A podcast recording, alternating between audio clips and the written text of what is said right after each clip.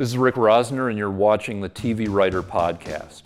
Welcome to the TV Writer Podcast, partner of Script Magazine, hosted by Gray Jones. You can follow me on Twitter, at Gray Jones is my handle.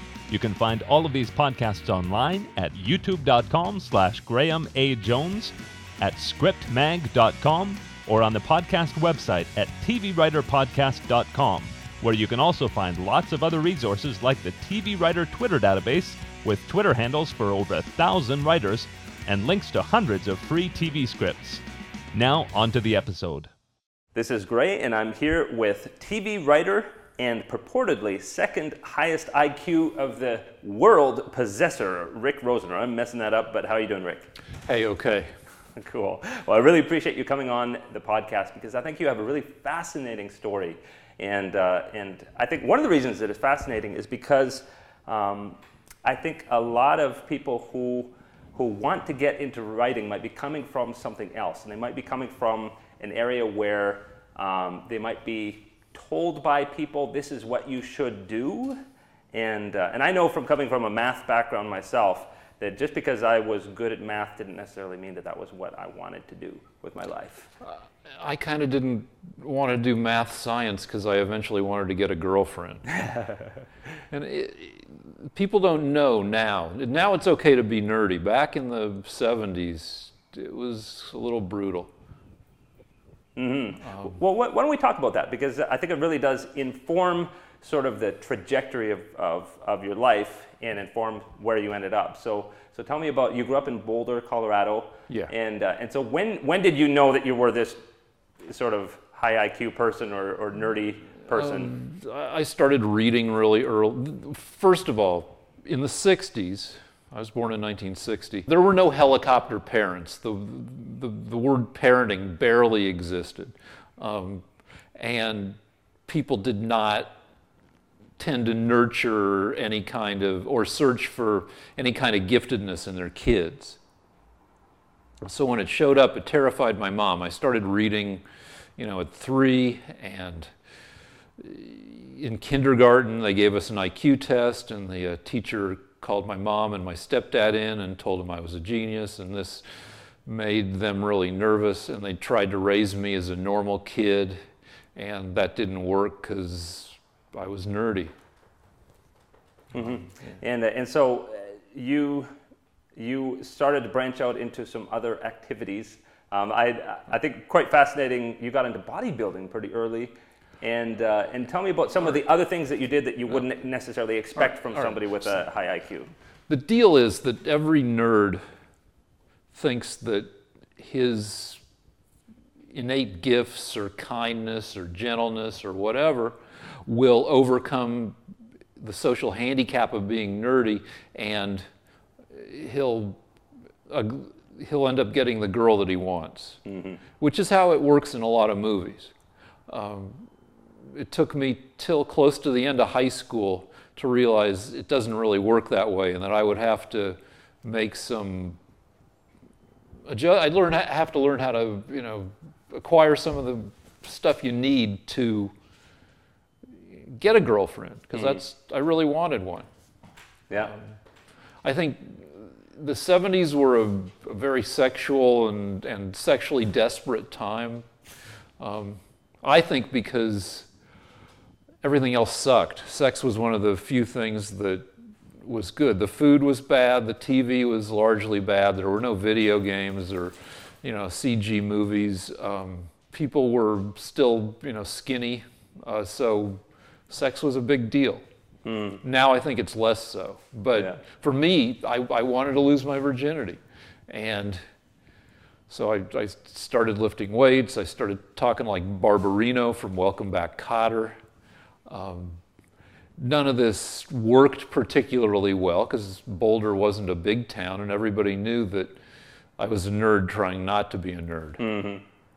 And, uh, and so you, you went to college at uh, the University of Colorado Boulder? Well, first I went back to high school. Mm-hmm. I freaked out about college and was like, how am I going to get a girlfriend in college if I can't even get one at my stupid little high school? Mm-hmm. So I broke into my high school, I stole blank records. I went back to high school to try to have a second senior year with my other family, my, hmm. my dad and my stepmom in Albuquerque. I only lasted, I don't know, about 10 weeks. That didn't work well either. So, hmm. and, and then I went to college. And then you went to college. And now you've, you've been married for 20 some odd years. So what, so Almost point- 25 years. Almost 25. So, so did you meet your wife at college? I did, yeah. Hmm. University of Colorado, which is my hometown school, mm-hmm. um, which means that I didn't take it seriously. Yeah. And, and so now, connect me to New York. Um, because the in around 87, you started writing for MTV. All right, so I have a theory of the universe. Mm-hmm. And you know, I, I started think I started working on it when I was about 21, and I just wanted a quiet place to sit and think about, you know, how the theory might work. So I decided to go back to high school one last time. I was 26. I wasn't there to, to hit on girls or anything. I was just there to be stuck in one of those little desk chair combinations. You know, Einstein had the uh, Swiss patent office where he stood and thought about stuff. I thought I'd sit in high school and think about stuff. So I, I went to high school in Albuquerque for summer school, and then the fall semester, and I got bored there. The, a girl I'd been dating at during her last semester at the University of Colorado I had, after graduation, moved to New York, and I asked if I could move out there to finish my last year of high school. Mm-hmm. So she became my fake legal guardian, and I graduated from high school for the last time at 27. Wow. Um, and then I was I was a high school student by day, and then I was a nude art model and stripper and bouncer by night. Mm-hmm. And I was hitting all the colleges in Manhattan looking for work as modeling for art classes. Um, you don't have to be attract. You just have to be willing to get naked. It's not mm-hmm. like being a, a model model. But and at Fordham University, they had a flyer up saying they needed 18-year-olds to come try out for an MTV uh, game show in development. And I had I, I liked being 18, but I couldn't be 18 anymore because I'd graduated high school. But this was one more chance to be 18, so I went and I tried out Yeah. and they liked how dumb I was because I, I acted like I thought, you know, an MTV kid would act. They had me back to do another run through of the of the game for the execs, um, and I really li- I'd never been around a bunch of smart, funny people before, and it was really fun and exciting. And I asked, you know, can, can I work for you guys? And I'm not really 18, and you don't have to pay me. And Viacom runs on interns. MTV, so I, I forged some documents that said I was getting college credit, and I went to work for the show, which turned out to be Remote Control. And so, so from there, you you started a pretty long string of. You did a lot of clip shows and things like funniest shows and and uh, and writing for behind the scenes of a, of a lot of comedy stuff. T- tell me about that. Well, I- how that happened. I, I, I met the guy who would eventually be my writing partner on Remote Control, and New York was kind of gross in the mid 80s, late 80s. Um, so my wife wanted to move home uh, to LA, so we came out here. Um, I had a bunch of years of, of, un, of unemployment or semi-employment, just you know bouncing and, and being naked. Um, then hooked up with who'd become my writing partner. We kind of accidentally got an agent at William Morris and started working on um, The World's Funniest, which was Fox's version of America's Funniest Home Videos. And you're just writing jokes to clips. Yeah. During other times, you know, I, I wrote for quite a few game shows. Um, eventually, you know, we worked with Jimmy Kimmel and ended up working on his shows for a long time.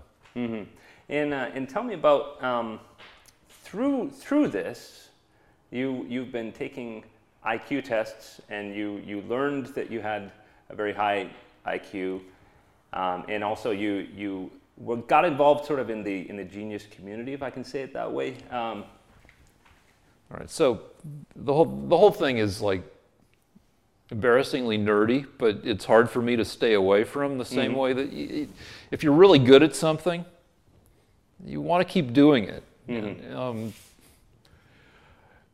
in high school, I thought I was really smart, and then I requested to s- see my permanent record, and it had all my IQ scores in it, and they were lower than I thought. None of them was, oh, none of them were over 151.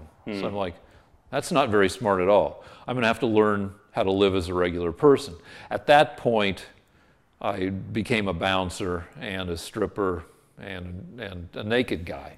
Um, then I started taking these, then I found out that I started taking IQ tests designed for people, supposedly designed for people with super high IQs. Then I started scoring in the 170s and 180s. I found out that I'd never gotten higher than about 150 in school because the tests only go up that high in school, which makes okay. sense. Be- You, it doesn't, in terms of what the school is going to do with a kid, mm-hmm.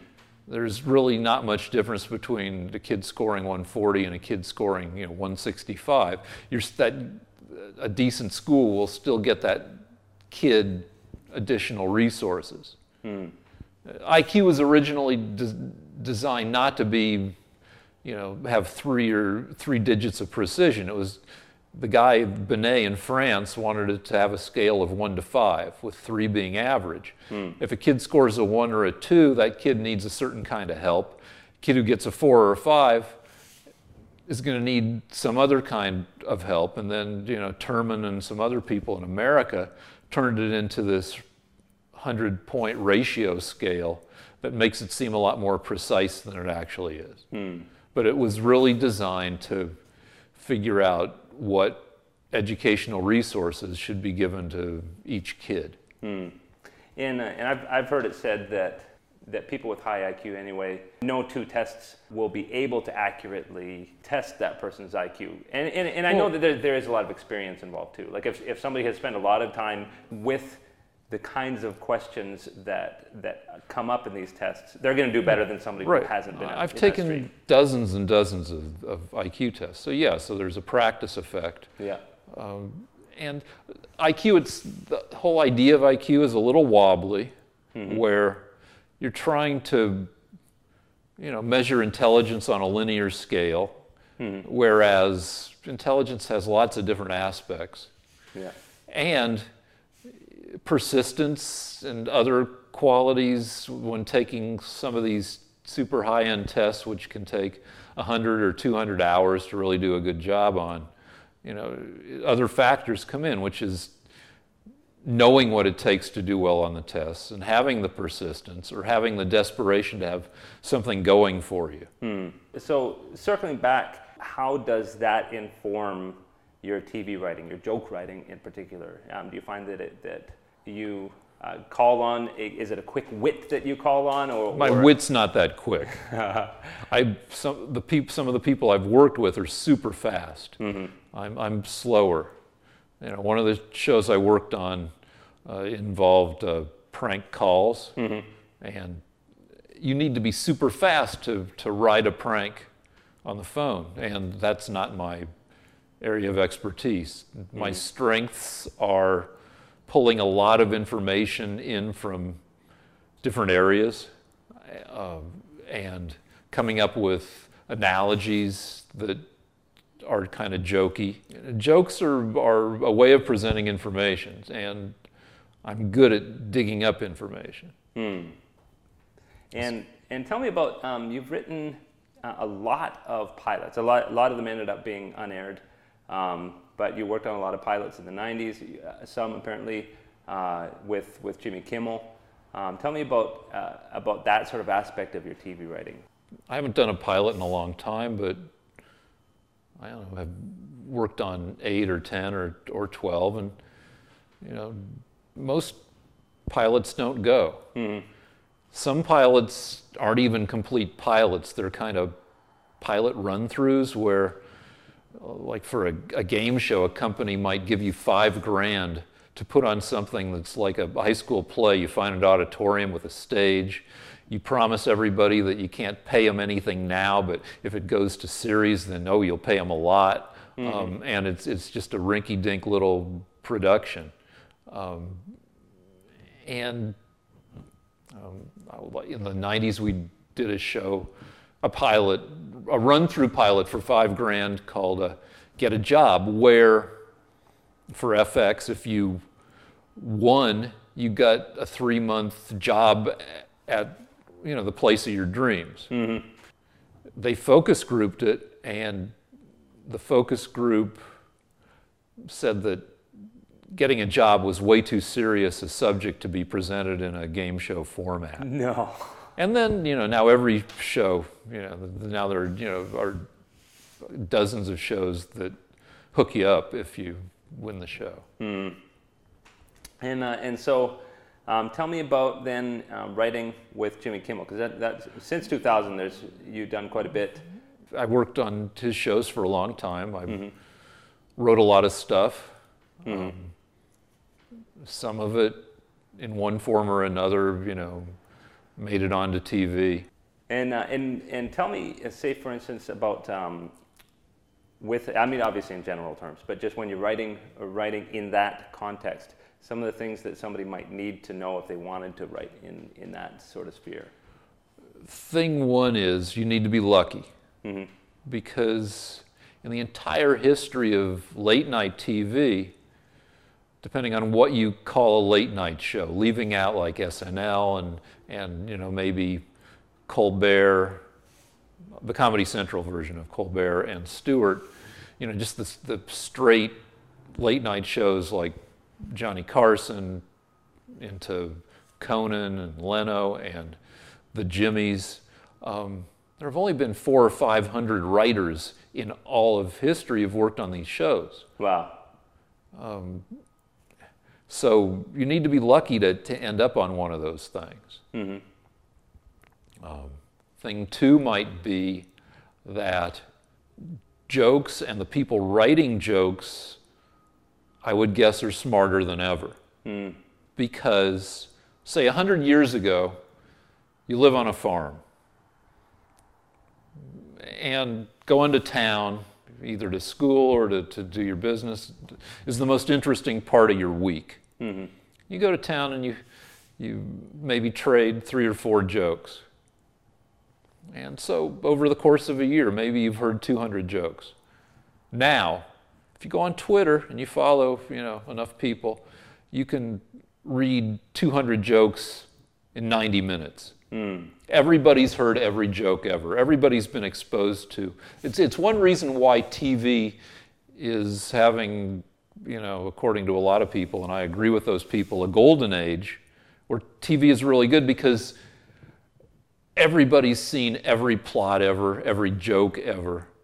Um, and so good TV has to rise above the junk that everybody is already completely familiar with. Mm if you watched like a Tonight Show monologue from the 70s, I think people would be surprised at how simple and easy the jokes are. Mm. Somebody's fat, Elizabeth Taylor. Um, you know, somebody's just it, it, everything was pretty straightforward. Leno was known for telling kind of straightforward, easy jokes, but I think that I would guess that a lot of Johnny Carson's jokes were super, super straightforward. And jokes now are less so because people are more sophisticated because they have a greater knowledge base. Mm. There's a thing called the Flynn effect, which is that the IQs of the entire planet, the average IQ of humans everywhere, has gone up 15 or more points since World War II. Really? Yeah. And Flynn, the guy who discovered this, said, Well, it's not that our grandparents were really stupid, it's that pop culture has pervaded the world to such an extent that everybody has learned sophisticated habits of thought, which means that our entertainment needs to be more sophisticated. That, that is fascinating and, and fascinating applications for somebody who wants to, to break into this. Um, do your homework. Well, um, and I wrote I wrote a little web article with 30 points on breaking in. Um, I'll see if I can remember some of those. One is have no pride. Don't fight for your words. The first guild, Writers Guild job my partner and I ever got, they called us in and they said, You guys are here and the previous writers aren't because they fought for their words too much. Hmm. TV's highly collaborative, and good TV is highly selective. Hmm. And in, if you're working on a late night show, most of the stuff you write is not going to make air. Hmm. You just have to do the math. If a host gets presented with 200 jokes from his staff on an average day, and some hosts get more than that. Each host has a has kind of a standard number of jokes that can fit in the opening talk, but nobody, even, even Leno probably spit out the most jokes in his monolog but even he, um, you know, didn't go much over 30 jokes.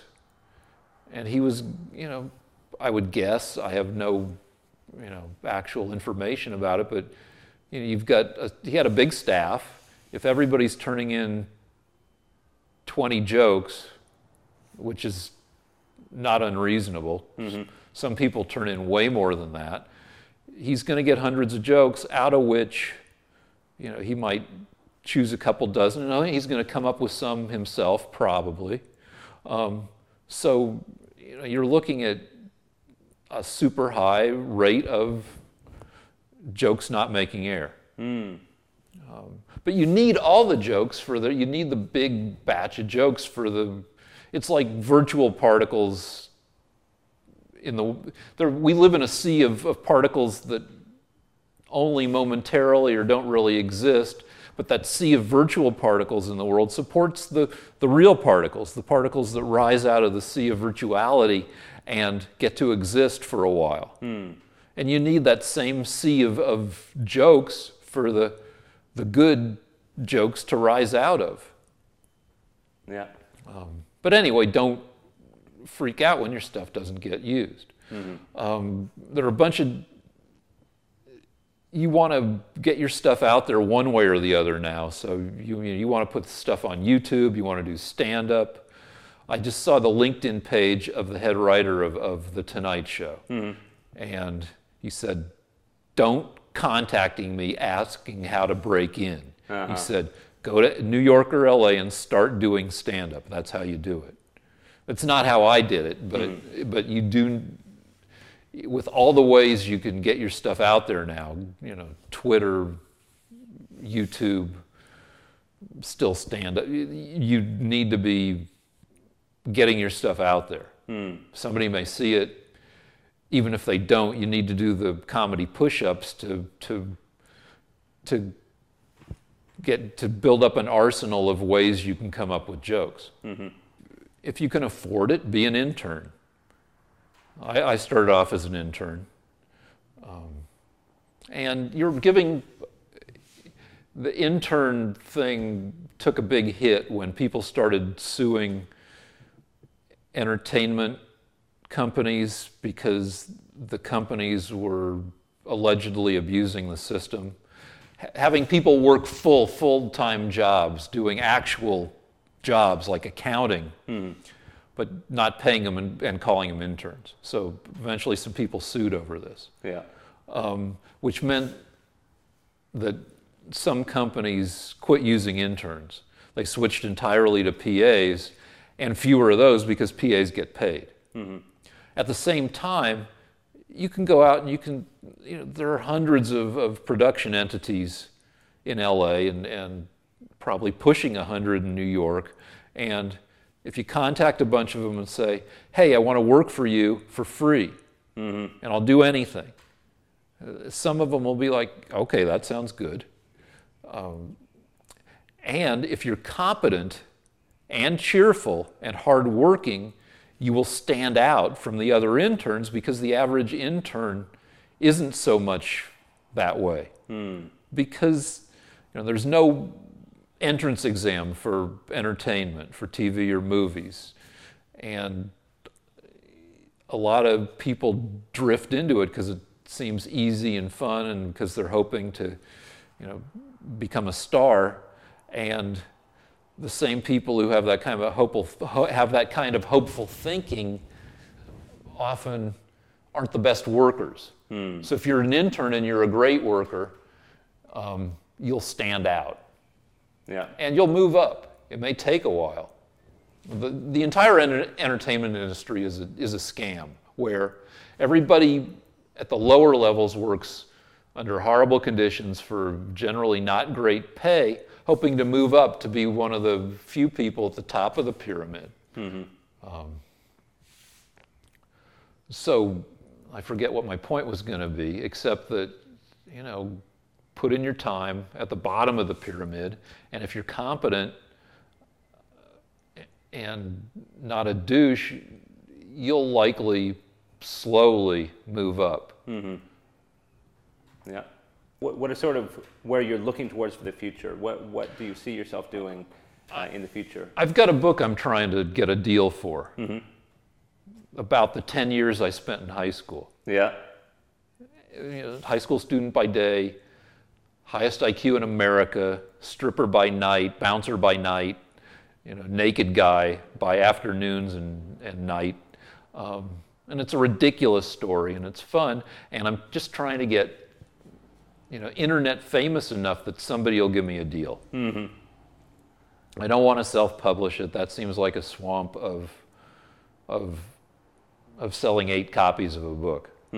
And you're in there. I mean, the self-published, like legitimately published books, or not legitimate, but, but books published by big publishers. There's still a lot of junk there. But then you go into the self-publishing realm, and where the authors themselves are often setting the bar. And you're, if you self-publish, it, it seems really hard to become the, the real particle that rises above the, the virtual stuff that sells four, five, 12 copies. Hmm. Yeah. And then you don't have the promo- promotional weight behind it Right. of the publishing company. Yeah. Um, so you said that you had some other tips, and uh, Yep. we've taken a break so you can grab them, and here we go. Yeah. Um, don't stop after your first or second idea. People who don't, who aren't in the habit of coming up with ideas, think that the first thing they come up with is fine. It's generally not your best. You want to come up with a dozen ideas and then pick the best of those ideas. And you want to get in the habit of coming up with ideas so you know it doesn't take forever to come up with those dozen ideas be healthy. If you, especially if you look on Twitter, that com- you might think that comedy writers are drunk slobs, but um, that's just for comedy purposes. People are generally pretty healthy. Yeah. In the 70s, you know, comedy writers had the reputation based on maybe SNL of just being coked up and, and super druggy and just, but, you know, the, the comedy offices I've been in, you know, there's, there's fiber gummies so people don't get, you know, they can stopped up sitting at work all day. There's, there's exercise equipment, you know, um, you want to get adequate sleep. You just, I mean, you can party some, but LA is like LA, which is more of an entertainment town than New York now. The, the bars close at, at, at 2 mm-hmm. and most bars empty out, you know, well long ear, earlier than that because people have stuff to do the next day. Hmm. If you're wanting to write comedy, you might want to join an improv group, which really helps you come up with ideas more productively. Though you don't want to make your friends come to your improv shows. Nobody wants to see Uh-huh. those. Um, what else? Uh, I said you, you could try to get jobs on game shows, but that's kind of that's an old school kind of game show writing is you know less dignified and less than other forms of TV writing. Mm-hmm. But that's really under the umbrella of get your stuff out there. Right. So you don't have to look for game show jobs anymore. You can put your stuff on YouTube or wherever else is the current place to put your stuff on the internet. Mm-hmm. But just get your stuff out there, which means you should be working on your stuff. Um, if you're going to write late night, you want to know the news.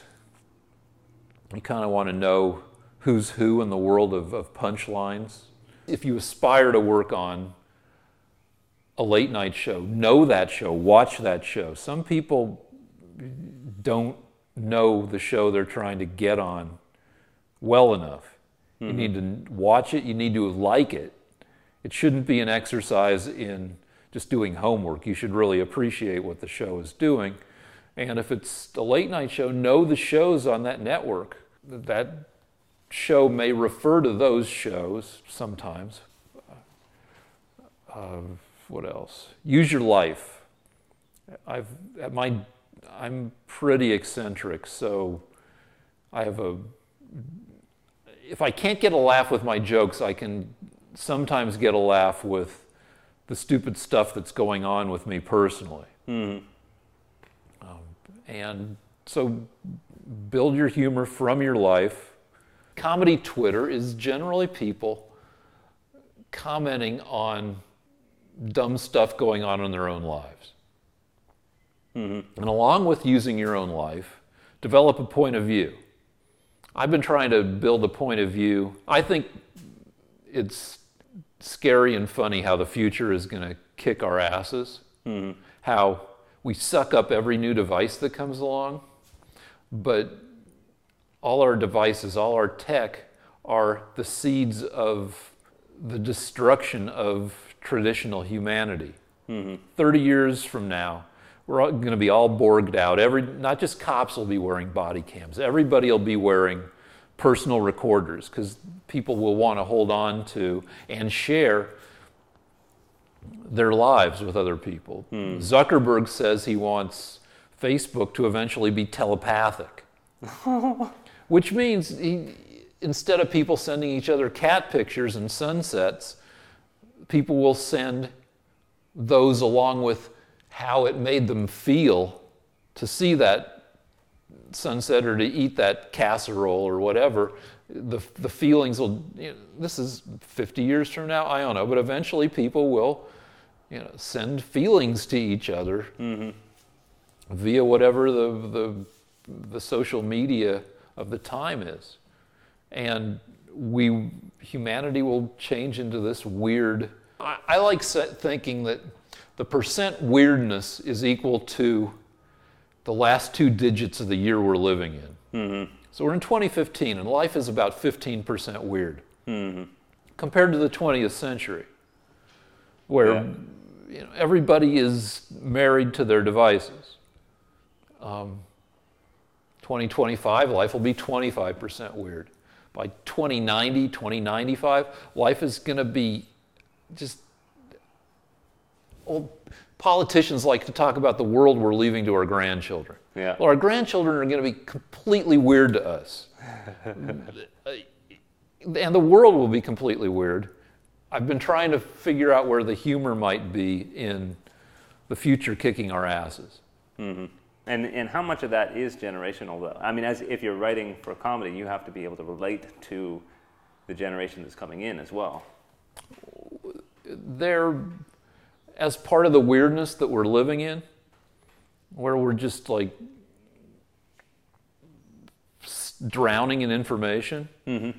there's not the generation gap they talked about in the 60s, where you know adults have a completely different set of references and behaviors than know, than people in their teens and 20s. Mm-hmm. Um, and everybody knows who Justin Bieber is. Yeah.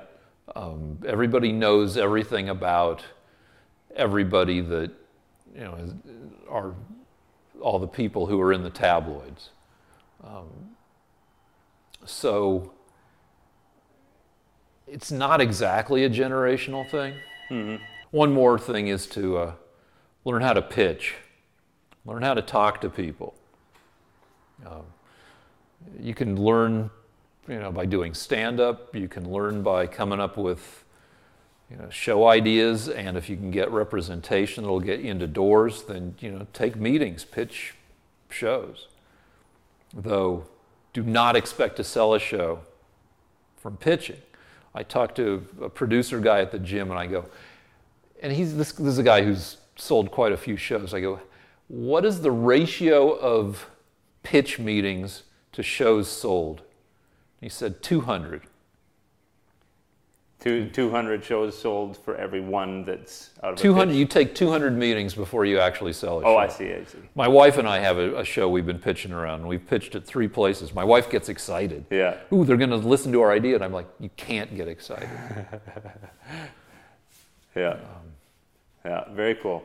So, um, so as we start to wrap up here, um, how can people uh, find out more about your work? How, how can people, Ed, you said uh, you're on Twitter? yeah, see me at Twitter at Dumbass Genius. Uh huh.